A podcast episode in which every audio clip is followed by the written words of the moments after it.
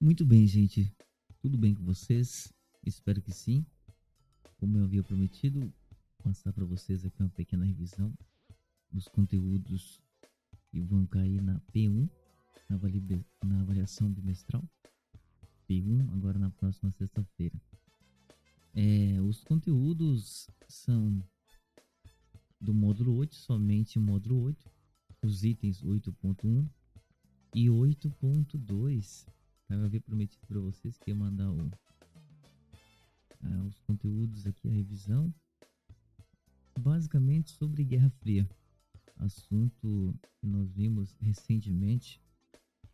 Por exemplo, já começamos o porquê Guerra Fria. Já comentamos isso em, em, em sala de aula. O porquê da Guerra Fria. Foi chamada Guerra Fria que as duas potências rivais, no caso União Soviética e Estados Unidos, eles é, se enfrentavam de forma ideológica. Já vimos aí vários, vários, é, várias, vários conflitos regionais, mas eles se, se enfrentavam de uma forma bastante ideológica, ideologia política, econômica e ideologia social, enfim, por isso que é chamado de Guerra Fria.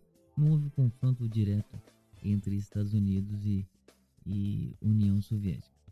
Uma coisa interessante que nós temos que ver também é o chamado macartismo, macartismo que acontece é, é uma um movimento nos Estados Unidos na, no período da Guerra Fria chamado macartismo, onde é, os estadunidenses perseguiam os, os comunistas, tá? O, um senador chamado Joseph McCarthy daí o termo macartismo, eles perseguiam então é, os comunistas, o movimento do macartismo, macardismo, né? Ou macartismo, as duas formas são corretas aí, então é importante ter esse movimento do combate ao comunismo é, nos Estados Unidos, que é claro vem no contexto aí da, da Guerra Fria. Outra coisa importante que tinha entre essas duas potências é uma coisa chamada corrida armamentista. A corrida armamentista, onde os dois estavam ali sempre se preparando para uma eventual guerra. Então, daí o termo corrida armamentista, quando os dois acabam se armando, tá? Isso é importante entender, se preparando, né? Os dois, o país, é, desculpa, o mundo vivia numa tensão ali política entre essas duas potências. União Soviética e Estados Unidos. Então, uma guerra naquele momento, uma guerra real, né? Ela é, só, é, só não foi, não aconteceu uma guerra por conta da ONU e tal, né? Mas é, se esses dois países se enfrentassem de uma forma direta, poderia acontecer uma catástrofe mundial aí. Então, a corrida armamentista, aonde esses países se armavam, mas como já disse, eles não se enfrentaram de uma forma direta. Nós temos ainda dos Estados Unidos o chamado Plano Marshall. O Plano Marshall foi um plano econômico para a recuperação europeia. Ou seja, Plano Marshall é um plano de recuperação econômica dos Estados Unidos, onde países europeus se aliam aos Estados Unidos para tentar se reerguer da guerra. Tá? Simples assim. Plano Marshall é um plano onde é, os Estados Unidos acabam apoiando os países que ficam, os, os países que apoiam o bloco capitalista, é claro, os Estados Unidos representavam o bloco capitalista, então, é, como apoio a essas nações que estão começando a ser reerguer da Segunda Guerra, é, vai ter o chamado Plano Marshall nos Estados Unidos para tentar a recuperação europeia no pós-guerra, pós-guerra, pós-segunda guerra, onde esses países se agarram aí nos Estados Unidos no intuito é, de se reerguer. É uma recuperação dessas, de alguns países da Europa. Daí o plano Marshall é um plano de ajuda para os países que estão se recuperando da, da, da Segunda Guerra. Muito bem. É outro assunto importante. É claro, todos os assuntos da, da, da, da prova estão relacionados com a Guerra Fria nós temos de um lado Estados Unidos e do outro lado União Soviética. Isso é fato, né? Uma guerra ideológica, enfim. Isso nós já sabemos. Por exemplo, os Estados Unidos, que vai lançar nesse contexto, ele, lança a primeira bomba de hidrogênio, ou seja, os dois, né? Ah, por isso nós comentamos a, a, a Guerra Fria, é, tem a corrida armamentista. Então, os Estados Unidos lançam a primeira bomba de hidrogênio. O lançamento do Sputnik, o primeiro satélite que é lançado, nós temos, uma, além da corrida armamentista, nós temos também a corrida espacial. Fica essa disputa é, de tecnologia espacial entre Estados Unidos e União Soviética. O lançamento do Sputnik 1 pela Rússia, pela União Soviética. Depois tem a chegada do Apollo 11 em 1969, a Lua, né, o foguete Apollo 11 e também a criação do Pacto de Varsóvia, enquanto os Estados Unidos criou o Plano Marshall, a, a União Soviética ela cria o Pacto de Varsóvia, que também é um pacto de ajuda, que a União Soviética iria ajudar os países é, pós Segunda Guerra, os países, assim como os Estados Unidos criou o Plano Marshall para ajudar os países europeus a se reerguer, né, a reconstrução dos países que ficaram é, saíram comprometidos do ponto de vista econômico, político, é, da Segunda Guerra, os Estados Unidos criam o Plano Marshall, em contrapartida a Rússia também vai criar é, o, o, Pacto de Varsóvia. Muito bem. É, em relação à China, por exemplo, na China nós vimos sobre a Revolução Chinesa, que também está bastante presente nesse assunto aí, está em contexto com a Guerra Fria. É, a China tem, antes nós vimos na Revolução Chinesa, né? Que a China tem uma, tinha uma tradição milenar, ela foi dominada pelas potências europeias no século XIX. Lembra que nós falamos que é, disputando o poder na China ali, querendo é, implementar uma república na China, o, os dois grupos, né? o Kuomintang, que era o grupo nacionalista é, burguês, e o grupo socialista, que é o, o PCC, é o Partido, é, Partido Comunista Chinês. Então, é, tá também na apostila, dá uma estudada legal na apostila, que também está falando sobre isso na apostila, sobre a guerra do ópio. É, essa interferência que teve da Inglaterra ainda no século XIX, quando da, da, Inglaterra na China, interferência da Inglaterra na China, ainda no século XIX, quando a, a Inglaterra ainda era império, mas a, a, desculpa, a China era um, império, né? Mas a China passa a ser uma república a partir de 1912. Então a, é, vai ficar essa disputa entre o, o grupo nacionalista, Kuomintang, e o PCC. Mas o que aconteceu então que essa essa interferência da Inglaterra lá na China, né?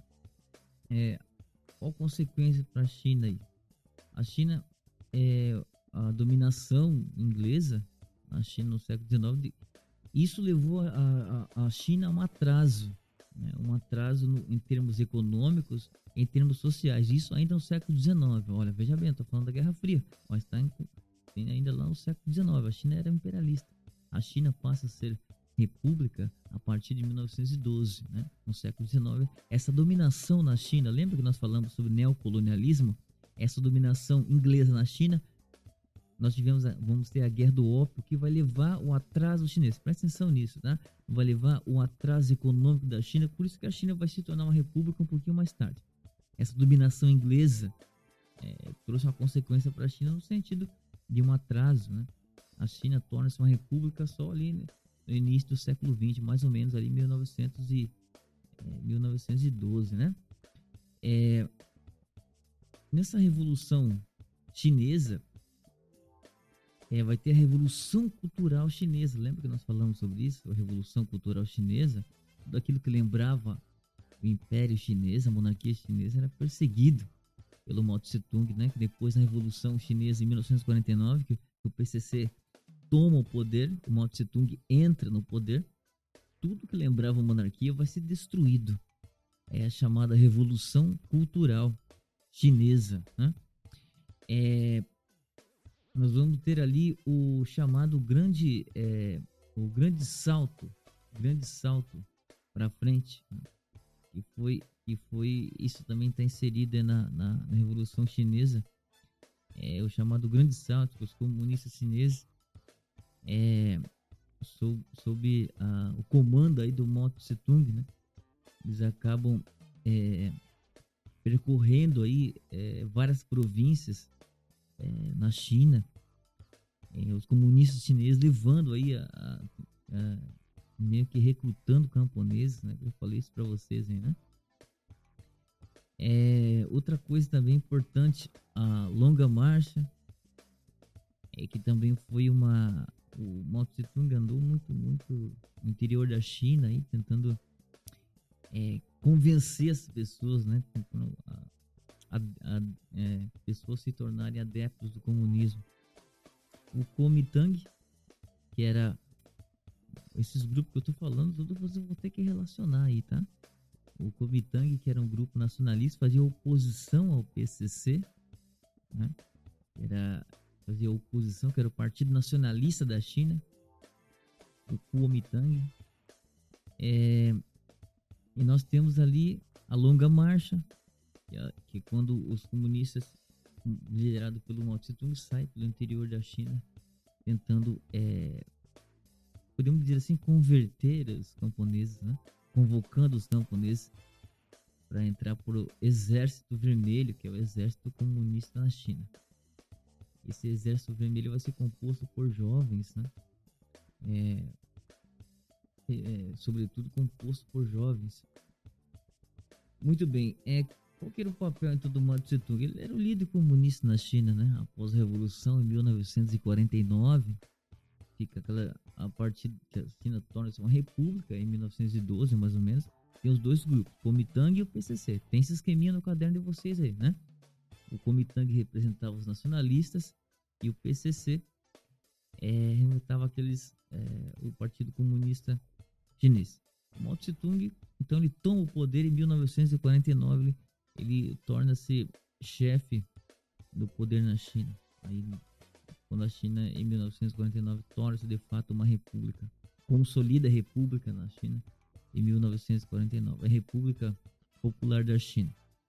Esse grande salto, o que que significou esse grande salto aí, que é um projeto do, do, do Mao Tse Tung? O que significou? Foi uma proposta né, que a China desenvolveu num período de 10 anos chamada Revolução Cultural. Nessa Revolução Cultural, tudo o que lembrava monarquia, veja bem, agora a república. Então, com o ditador Mao Tse Tung, então tudo que lembrava a, a monarquia, a, o império, era tudo destruído. Né? Isso foi chamado de Revolução, é, Revolução Cultural, é, liderada pelo Mao Tse Tung, defendendo aí a ideologia comunista. Tudo que lembrava o comunismo, tudo que lembrava a monarquia era destruído, tá? Tudo que ele falava que isso era a coisa da burguesia, então tudo que lembrava o império, a monarquia era destruído. Para finalizar, então, é, o Partido Nacionalista da China, é, é, em 1912, nós temos o Partido é, Nacionalista, que é o Kuomintang, e o Partido Comunista. Tá? Então, é, quando foi é, a, a, República foi de fato consolidada? Quem entra é, quem entra no poder é o Mao Tse Tung. A República Chinesa consolida de fato, né? Ela estabiliza, podemos dizer assim, em 1949, tá? A partir de 1912 começa a disputa. A China é uma república ainda, mas começa aquela, aquele, aquela disputa entre dois grupos políticos o Kuomintang, é o Partido Nacionalista e o PCC. Mas quem toma o poder, de fato, em 1949, o PCC toma o poder e consolida, então, a República na, na, na China. Aí, Revolução Chinesa, na República Popular da China, que é o nome até hoje é usado aí. A gente fala China, né? Mas é República Popular da China. Abraço para todos aí e bons estudos, galera.